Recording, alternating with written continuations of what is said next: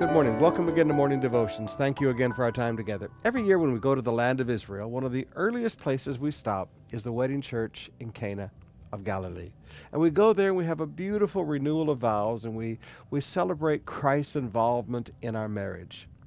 I want you to notice where this all started here in John chapter two. On the third day, there was a wedding at Cana in Galilee. Now, these Jewish weddings were not like our weddings today that might take an hour or a few hours or half a day, or if it's a really, really long wedding with lots of receptions, a whole day. The, in those days, a wedding was a five to a seven day affair. Now, I listened to a guy talk about the wedding of Cana one time, and he was a young preacher who obviously didn't study his Bible very much, because the whole theme of his sermon is Jesus knew how to party. Well, first of all, Jesus was in the past tense and Jesus ever lived. So we don't say Jesus knew, he knows, okay? That was his first mistake, and that was the first thing that caught me.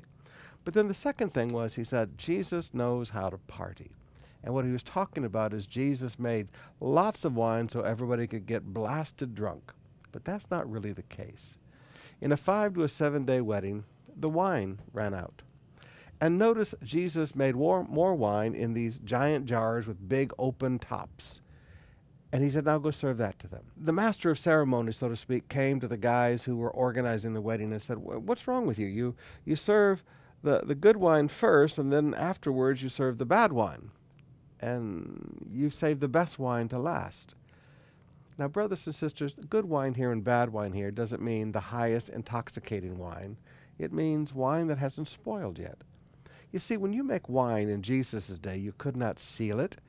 Yes, there was a natural fermentation process, but they didn't have all kinds of mixed, high-powered hybrid yeast to put in it and lots of extra sugar to put in it to jack up the, the alcohol content. But there was a natural fermentation process. But because that fermentation process couldn't stop, if you had these big jars of wine and you left them out, I'm sorry. The wine's going to spoil very, very quickly. It's going to turn sour. It's going to turn to vinegar. Now, let me apply this to us for a moment. The fact that Jesus turned water into wine does not mean that Jesus got everybody blasted drunk that night. It means he turned it into fresh, new wine, wine that had just, just been trampled out, so to speak, wine that had just been pressed out of the grapes. It was fresh. It was new. It was just beginning to ferment. It tasted really, really good. It was, it was fresh, and it was nice. It didn't have any harsh flavors in it from the fermentation process or anything else. So, brothers and sisters, please, let's not, let's not take scriptures out of context and try to use wine today and say that that's the wine that they drank that day. Let's not look in the Bible for excuses for sin. Let's look for reasons not to sin.